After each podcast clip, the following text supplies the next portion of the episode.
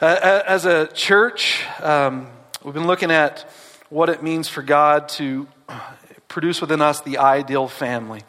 And, and we've recognized that no family is perfect, but what family really is, is it becomes a place for us to really find out what we're about in our walk with Jesus. It's not until you're in the day to day relationships of life that you find out where you're strong in Christ and where you're weak in Jesus. It's when you're under the same roof with someone 24 hours a day, seven days a week, that you find out if you really walk in the Spirit or you walk in the flesh. Because it's easy to say you're a loving person when no one else is around. It's a totally different story to love people when it's difficult difficult to love, right? And so a family provides a great basis for us to understanding if we're, we're learning and living out what it means to follow Christ in our lives because Jesus loved us in our sin and Jesus loved us when it was hard. And Jesus didn't stop in his love for us. He gave his life for us. And we as followers of Jesus are to model that. And so we have places to grow on that journey. And family is a great tool for us to learn where we're strong, where we're weak, uh, to be gracious and patient with us as we continue to look towards Christ in our lives. In the last couple weeks, this last week and this week, we focused particularly on, on parenting and kids. And we recognize together as a church family, no matter where we are, whether you have kids or not, that the idea of understanding God's desire for children is important because Utah is the youngest state in our nation.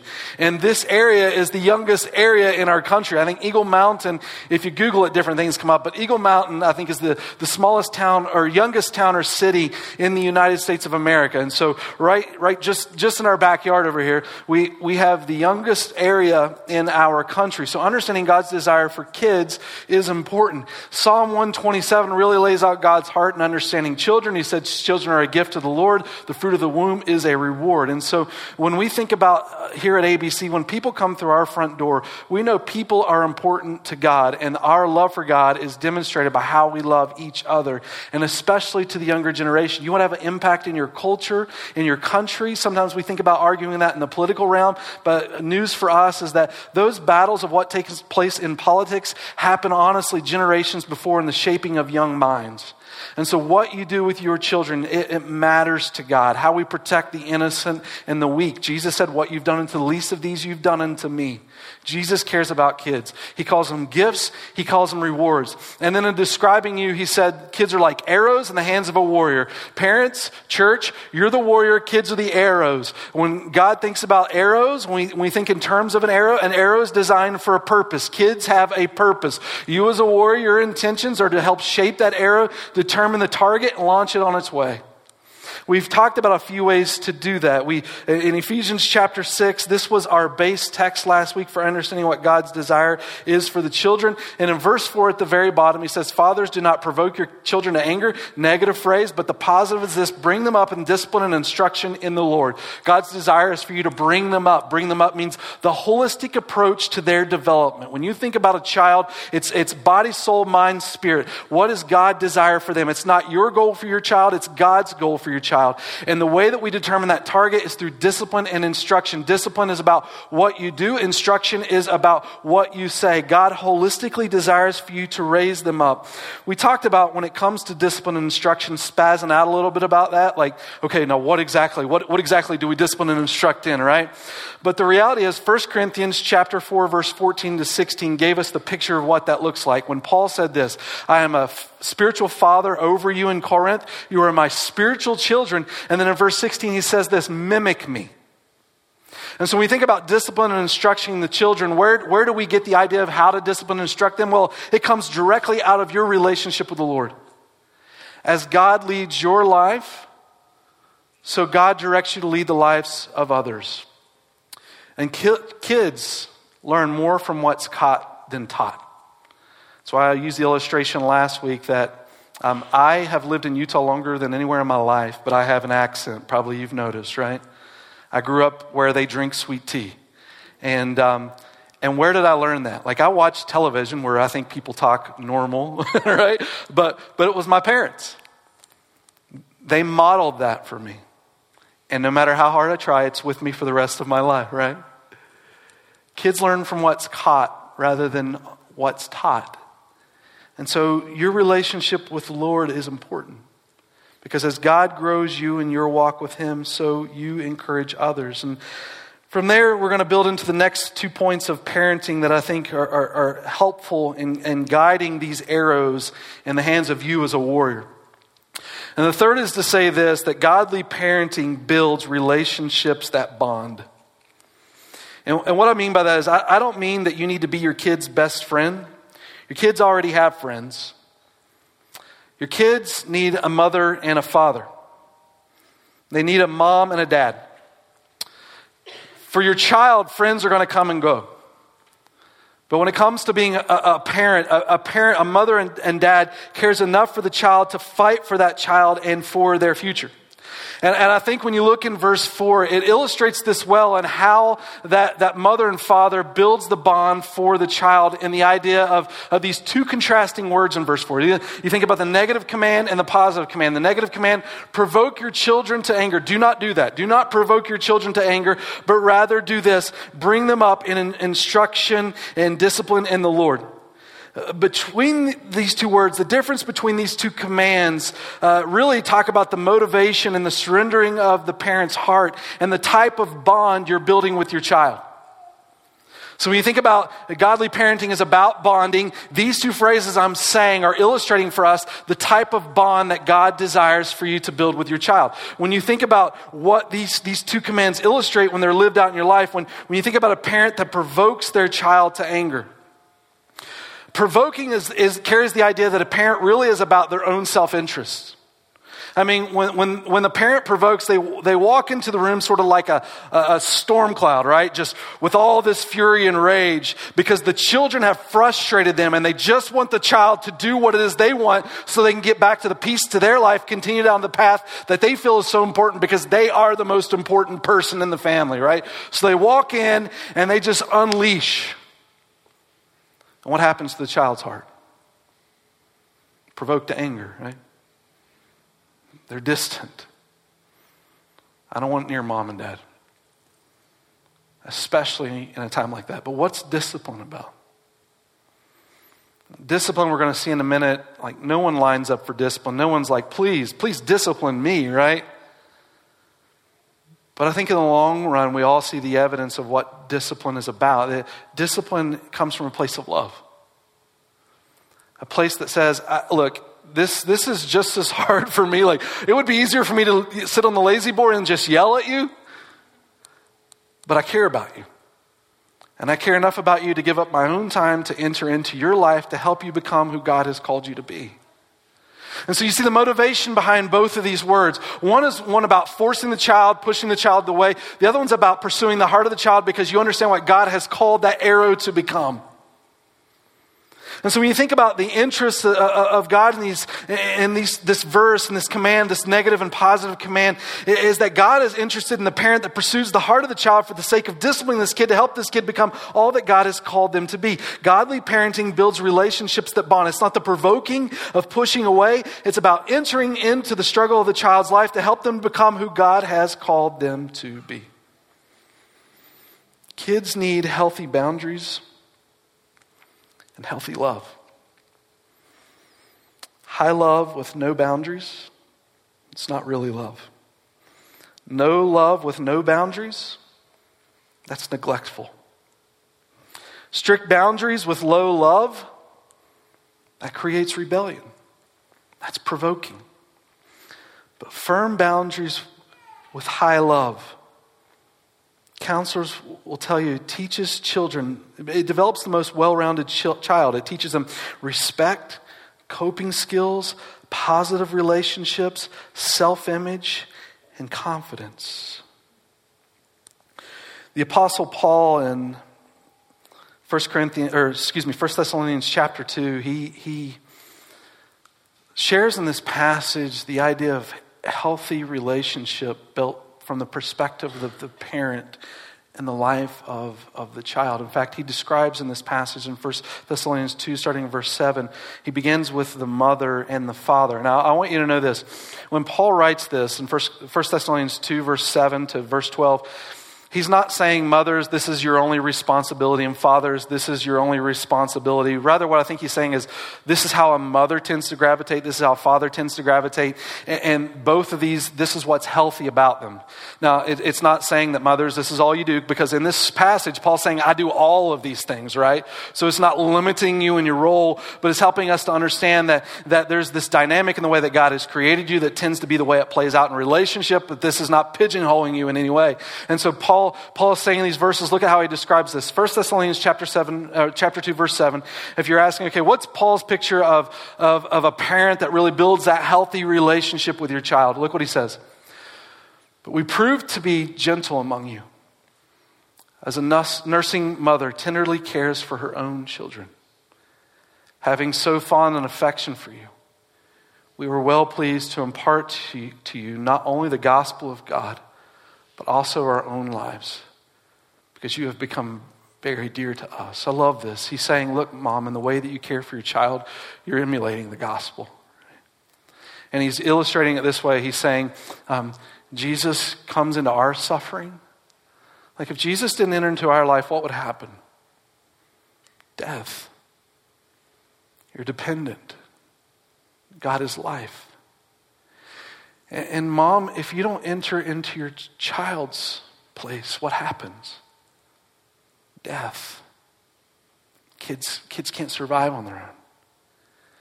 But yet, with that nurturing soul, you enter into their place. And so he says that you impart to you not only the gospel of God and the way you live, the way you teach, but also your own lives. Like your life becomes really the model because you've sacrificed who you are, which is a demonstration of who Jesus is. Now, I'll let you know, moms, kids don't appreciate that till like right you're they're somewhere in their 20s some way all of a sudden the bell clings on and they, and they start seeing their own parent and they come home they're like oh mom like, right? i remember i remember uh, when I, I moved out of my house before i graduated high school and and um, got into college and you know you live on like beans and rice and i remember six months i'm out on my own proving myself you know shedding the the, the home life i'm my own man sort of thing and i walk back in my house the first time and, and i remember i wasn't even thinking this way i just wanted to go home and, and as soon as i walk in the door my mom's already got a meal there and everyone's sitting around eating and it was like the first time i sat down in a chair after six months that wasn't put together by duct tape you know and, and then i remember sitting on the couch and watching tv on a tv that wasn't held up by a milk crate flipped over. so, and you just, the first time you put something in your mouth other than ramen, just that home cooked meal, it's like the, the words mom are just the sweetest thing you've ever thought of, right? It's not, not until you hit your 20s that you really appreciate what mom's done. Like, uh, mom's, let's just be honest, you're underappreciated. But the Lord sees. The Lord sees what the, that model is. And Paul is illustrating for us the, the beauty of that nurture and how it builds that, that bond with the child. And then in, in verse 11, he, he moves to the fathers. And listen to this. He says, Just as you know how we were exhorting and encouraging and imploring each one of you as a father would his own children so that you would walk in a manner worthy of the God who calls you into his own kingdom and glory. So look at it. It's talking about uh, he, he, your own children. God is calling you into this purpose. Like they're, they're considering mom and dad, the, the bigger picture. Like, yes, you're going to have friends in your life, but you, have got a mom and dad that, that they're, they're fighting for your future. They understand they're, they're warriors. You're the arrow, and they're sending you on this target. And, and he's saying in verse 11, the, the role of the father, he, he uses three words to describe it. He says, exhorting, encouraging, and imploring. The idea uh, uh, of exhorting is really the best way to illustrate it. It's the role of a cheerleader. Um, uh, you think about the difference between a fan and a cheerleader. Like, if you're watching a game and you're a fan, when the team does horrible, fans are relentless, man. They will boo you. They will boo you at the halftime, into the locker room. They will boo you off the field when it's over. That's what a fan does. But you know what you never see a cheerleader do? They don't boo the team. In fact, when the team has a hard game, you, you see them, you see it wear, they wear it on their face. But their idea is always about encouraging, always about celebrating, always to think about the possibility of what could happen. They, they live in that hope, right? Uh, you think about when it comes to parenting, and, and you understand that there's things that God, God, God loves you where you are, right? He may not always agree with what you do, but God loves you where you are. God is for you. God wants you to succeed. And if parenting becomes this idea of, you know, I'm just going to follow my kids around and just constantly remind them about everything they're doing wrong. Don't do this, don't do this, don't do this, don't do And that's the only time you enter into their life is when they mess up. Like, they're, they're going to look at you and be like, man, it's just a continuing provoking. They're going to look at you and be like, man, forget that. Can't wait to leave this. And if they follow Jesus, and that's what this Jesus is about, forget that Jesus, right? What you celebrate, guys, you replicate. And when your kid meets successes in life, don't, don't just stop there and be like, you know, that was great, but, you know, next time let's do it 100 times better. If the kid did something great, just take time to appreciate it, celebrate it, enjoy it, lavish in it, because there's going to come a time when you also have to correct. And you need to make some deposits before you start working on withdrawals. That bond I mean, hearing you celebrate their lives, they see a parent that's for them, right? And maybe sometimes you have to dig a little. But the idea of first recognizing dad, the first, the first word that Paul says here for us is, is exhorting. Don't just step in to tell the kids all the time what, what they're doing wrong, but think about your role in encouraging them. You're on their team. You're not a fan, you're the cheerleader. You're on their team. They're on the field. You want to see them succeed in everything that they do. So you, you're there to cheer them on. Cheer the arrow. That arrow may be dying in its trajectory, but keep encouraging it get up, right? And that's, that's exactly where the next word is. He says he's exhorting and then he's, he's encouraging. This word word for encourage is an interesting word because it also can be translated admonish, comfort, or, or, or challenge. And so what it's saying is your role as a parent is, is when kids goof off, you say straighten up. When kids, when kids fall off the saddle, whatever you need to do to encourage them to get back up. In that moment, whatever meets that need to help that kid move forward, that's this word here is the idea of encouraging them in moments where they're kind of falling off to get back up and the, in the moments where they have fallen to, to, to, to stand back up. And then the idea of imploring is, is, is this word of urgency. It's saying, it's literally like drawing a line in the sand, saying, okay, if you do that again, you have gone too far. And, and that gets into the thought of discipline. We're going to share a little bit more about that in a moment. But Paul is reminding them of how he has cared for them, like a mother and a father. Caring with firm consistency Caring with firm consistency in, relationship with your child helps shape and influence them. Jesus does that for you. He loves you deeply, and He loves you too much to leave you that way. God is love. God sacrificially loved you. God was for you. He gave His life for you. And in that, He cares too much about you to just let you uh, wallow where you are. God wants to see you thriving in Him. And that's what discipline's about, right? I care too much about you where you are. I want to come alongside you. I want to cheer you. I want to encourage you. I, I, I want to implore you. The greater the bond you have to your kids, the more likely they adopt the beliefs and the values that you carry.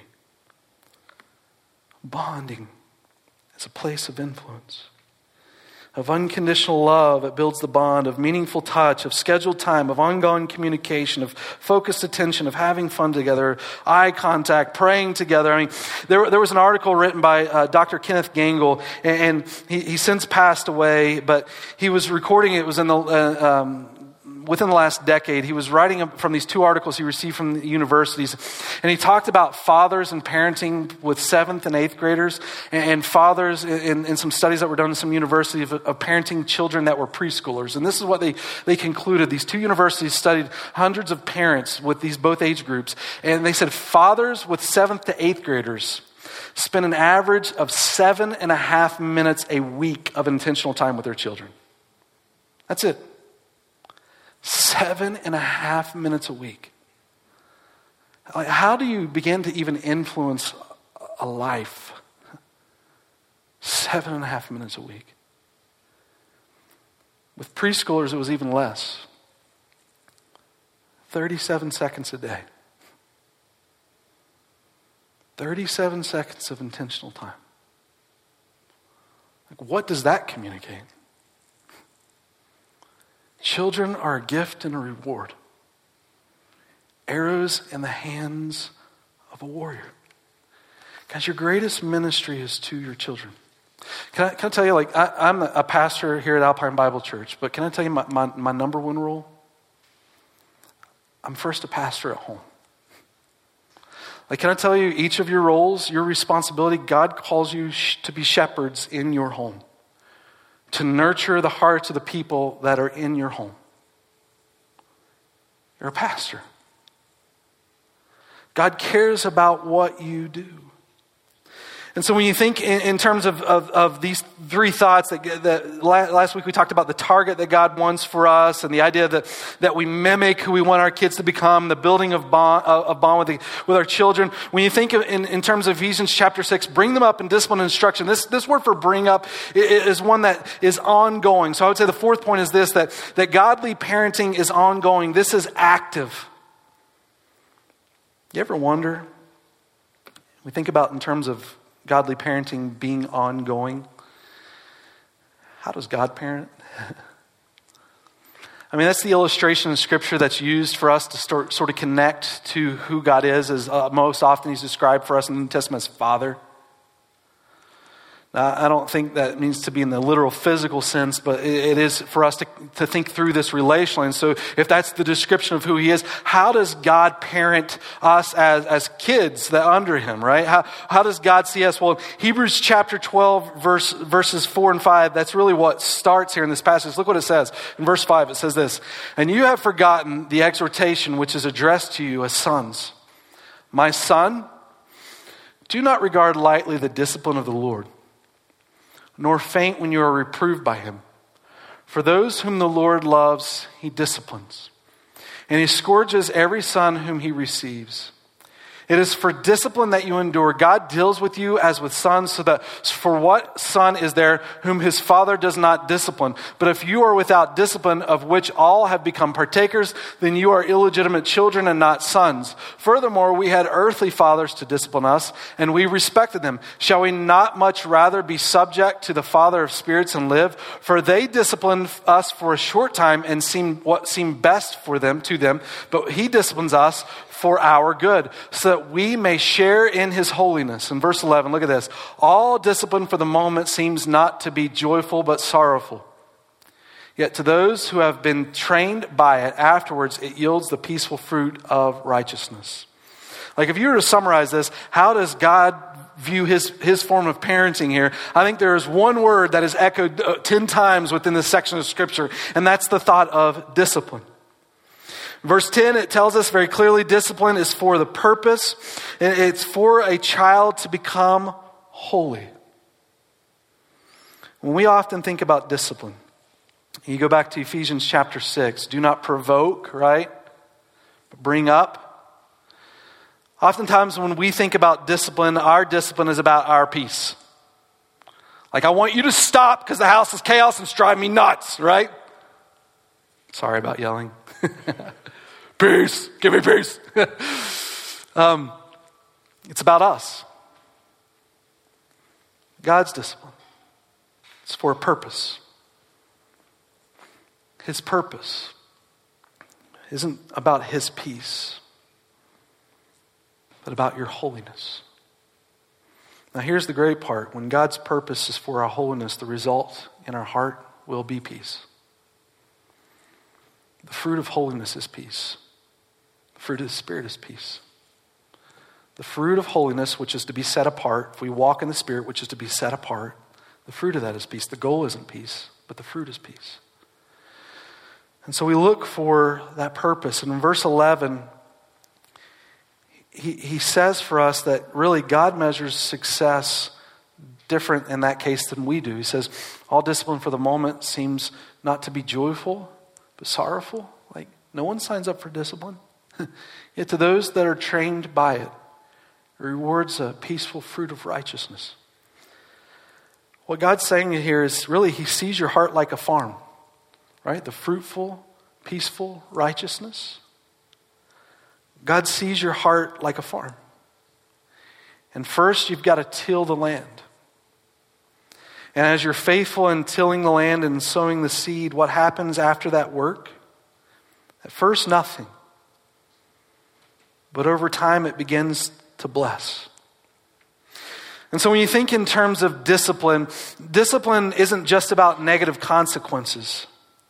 You, see in this verse that when God thinks about discipline, it's not just about negative consequences, it's, about this positive harvest. Like, dis- discipline doesn't just have to be about bad things, discipline is for a good purpose. Like, there, there is discipline happens in our life that can be fruitful or, or celebratory. In this, in this perspective, in verse 11, that's exactly what God's saying. It's not about just coming alongside you and telling all the wrong things that you're doing, it's thinking about this time of rejoicing with the fruit that's to come to fruition. And so, d- discipline in, in that sense is not about punishment. Rather, discipline is about maturity. It carries the, the best interest of, of the child in mind. Which is why when you think about in terms of discipline, your, your goal, you, you should never be about disciplining in anger because discipline is not punishment. Punishment is just about retribution with no concern or care for the person that you're, you're bringing this punishment upon. Discipline, though, it's driven by love. Its care is for that soul. So when you think about discipline, it shouldn't be one brought out of anger. Anger is about provoking, rather out of love. This is going to hurt me more than it hurts you. No, I'm just kidding. Don't do that. But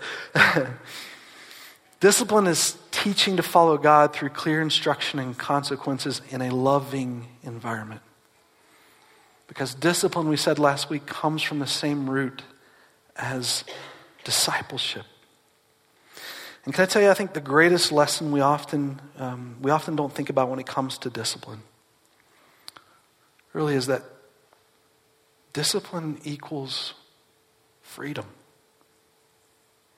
Now, you don't really think of discipline that way, but discipline brings freedom. When you think about this in your life, like there was a time in your life, for most of us probably anyway, that you went through this period of you hit 16 years old and you knew if you studied and you learned the art of driving a vehicle, that eventually through that discipline, you're going to get this ugly picture on this card, right? And that card is going to give you what? Freedom. Discipline brought freedom. And now no longer are you attached to the house, but you are free to go wherever you want. I mean, as you grow up as an adult, you, start to think about your future and what you don't have and what you might want. And so, in order to get that job, you have to learn particular disciplines so that your employer would hire you. And when you learn that discipline, then you can acquire the things that you desire. And through that discipline came somewhat freedom. Depends on how you look at your job. But if you think about those two areas of your life, if you ever stop practicing those disciplines that got you where you were, what happens? Restrictions, right? I mean, if you don't obey the laws of the road when you drive, the, the consequences can be deadly. If you don't obey the, the structure for what gets you hired at your job and continue to grow in that position, like you can lose your job. It can affect your company. But that discipline brings freedom. And it's not just for you, it affects everybody the people you drive beside and the people you work with. Now, I, I would hate to go this far, but let me, let me give you an illustration of um, a dog. Kids aren't dogs. But, but you think about dogs, like some owners are great at disciplining their dogs. So much so, there are owners in life that when they discipline their dog and they take their dog for a walk, those dogs are so obedient, they don't have to walk them on a leash. The dog just stays right by them the whole time. And because of that, what does the dog get? Freedom. But then there are other dogs that rather than the master teach them, the dog teaches the master. And what happens with that dog? It's a pain to the master, and that dog ain't ever getting out, right? like, lock the door and keep it shut. We're not doing that, right? Discipline brings freedom. Discipline your kid because lack of discipline because you want your kid to like you. You discipline your kid because you love them. And you think of all that God desires to do with them in your relationship with God. God wants to use you to do incredible things in this world. Guys, but if you don't practice discipline or discipleship, how's He going to use you? Like, if you think, man, God wrote this word for me. And you think in, in, the instruction, Paul says to mimic me as I follow God. And then God calls you now with children to, to discipline and instruct them. How is God ever going to lead us and our families if we're not aligning our lives with God? Because we won't find freedom. We won't be that light. It won't impact people around us. But with discipline comes freedom. When we so discipline, Paul's saying we in, in Hebrews chapter 12, whoever wrote Hebrews, I should say, we have the harvest of freedom. So why Ephesians chapter 6, on the other side of that, says, Children, obey your parents in the Lord, for this is right. The only command in the New Testament directed to kids. Obey your parents in the Lord, for this is right. Honor your father and mother, which is the first command with the promise so that it will go well with you and that you may live long on the earth. Obey your parents. This word uh, uh, uh, obey, it tells us how do we obey here? Well, the, the answer is to honor. Verse 2. Obey your parents. How do we obey our parents? Well, we, we obey our parents by honoring them. Interesting thought is last week we talked about this idea, or two weeks ago we talked about honoring and, and, and the idea of conflict. Like the Bible says in marital relationship, honor one another. And the reason we do that is because it doesn't necessarily resolve the conflict at the moment, but if we refuse to dishonor each other in the midst of conflict, we always leave the door open for how God can work in our lives. And it's the same thing here with kids. Like, honor your parents because God wants to do something in that relationship and God cares about that relationship. And so, how do we obey? We obey by honoring. And why honor? Because God cares about relationships. And so, how do we honor? Well, I think children honor by respecting and cooperating with their parents. But you think about this everyone in this room was a child at some point. And you still, in, in terms of who your parents are, you're still their children. And the Bible doesn't even speak to children, doesn't just speak to children when they're young, it speaks to children as they grow up. And, and, and 1 Timothy, it even says it like this. So, so you think about as you get older, how do we, how do we honor our parents as we get older? Well, the answer in 1 Timothy 5 is, is you help them. Like 1 Timothy 5 4, but if any widow has children or grandchildren, they must first learn to practice piety in regard to their own family and, and to make some return to their parents, for this is acceptable in the sight of God. God always cares about how you treat your parents. As they ministered to you in demonstration of the gospel when you were young, so you in return do the same. And verse 8 even goes this far. He says this, but if anyone does not provide for his own, and especially for those of his household, he has denied the faith and is worse than an unbeliever. God cares about your relationships. God cares about your family. Kids, all of us, obey your parents, honor them. The word obey literally means to be under the authority of their voice. What that means for you as a parent, it really sets a target for us. It means this that your goal as a parent is to get your kids to obey the first time you ask, listen to this, with a good attitude. That's the biblical word for obedience. Kids obey the first time you ask with a good attitude. I, uh, I uh, lived in a few different states in the South when I was a kid, and, and one of those, I went to high school in Alabama. First day of school, I walk in, the teacher has a wonderful seat for me, my English teacher, on the front row right next to her desk. Like, welcome visitor, right under the thumb of the teacher, right? And so I remember I walk in, I, I sit down, and 20 minutes into class, the teacher asks a question, and I just answered yes or no. I can't remember the question. And I just answered yes or no, looked down at my paper. We were about to, we were in the middle of reading, I think, a Shakespeare story. And then I, I look back up, and all of a sudden she's got this look of, of God's fury on her heart and mind, and it was very apparent on her expression on the outside, and she just looks at me and says, Go to the office. All right. So here I am, new student. I go to the office. I remember I walk into the principal's office and I sit down. I was just there like an hour ago because he had to enroll in the school and the principal introduced himself to me. And here I am already one hour into the school, a kid in trouble. I remember I sit down in this office and, and he looks at me and he goes, young man. Oh, by the way, I have a picture of Fairhope High School if you want to see that. Um, He looks at me and says, uh, Young man, I don't know where you're from or what you've been taught, but here at this school, when someone asks you a question, the answer is always yes, ma'am, or no, ma'am, yes, sir, or no, sir. I don't want to see you here again because the next time you're here, there's going to be worse consequences. And I wake up, stand back up, and I say, Yes, sir, and I head right out of the class, right? You want to know how in the South they teach their kids to say yes, ma'am, no, ma'am? I got the first hand lesson within the first 20 minutes of being there. And from that time forward, it always came out of my mouth. And I remember I walked back to that, that class and I sat down on that front row, and no, no lie, the, the, the teacher says to all the students, she's like, okay, kids, uh, Fairhope High School was new at the time. She's like, okay, our school needs a motto, and we've decided the student body is going to pick a motto. So every student's getting an index card, and we want you to write down what you think the school motto should be.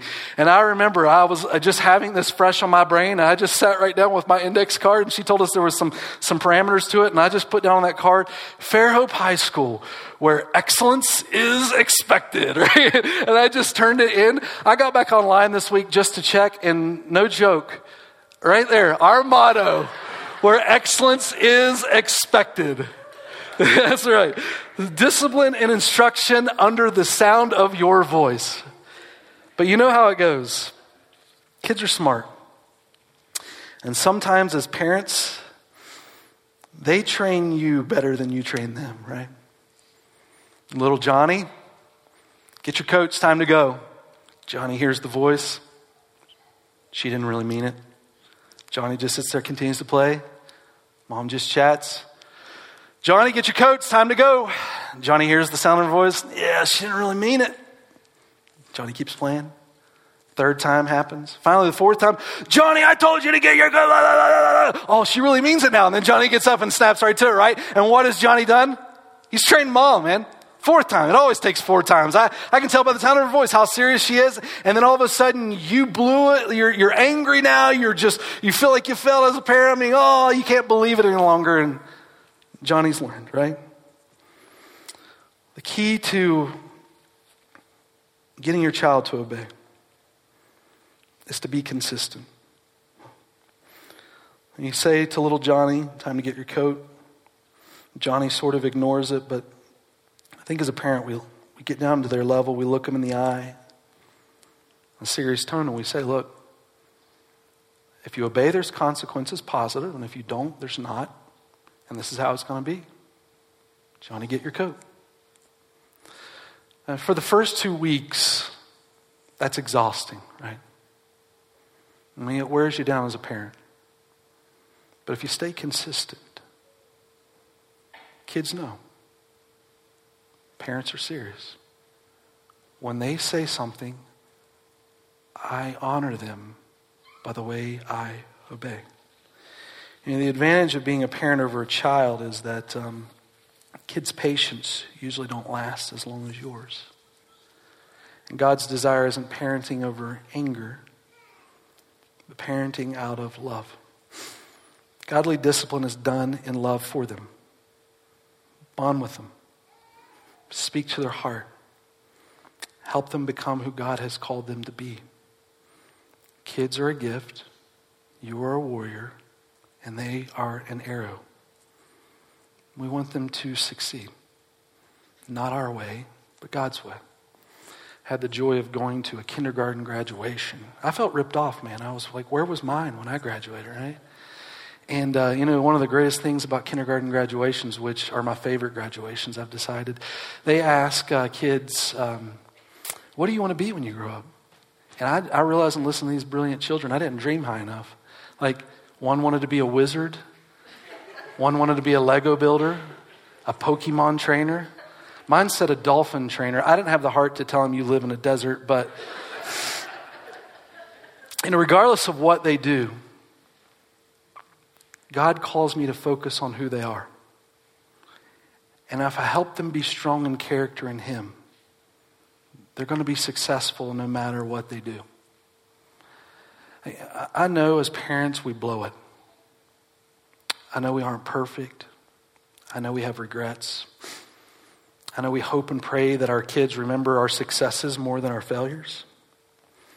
Uh, Mom and Dad and church, can I tell you, Jesus knows we aren't perfect too. And more than anything, I think Jesus wants you to succeed. He knows that you need help raising your kids. And I think it's also one of the very tools that He uses to keep you close to His side. Let God grow you on this journey. You know, you aren't responsible for how your kids respond, but you are responsible for how you choose to act. Church, one of the greatest privileges and responsibilities you have is to steward the gift that is young people, to focus on the target, to practice what you preach, to build bonds with them, and to be ongoing in that relationship. More than anything, kids need godly men and women as examples.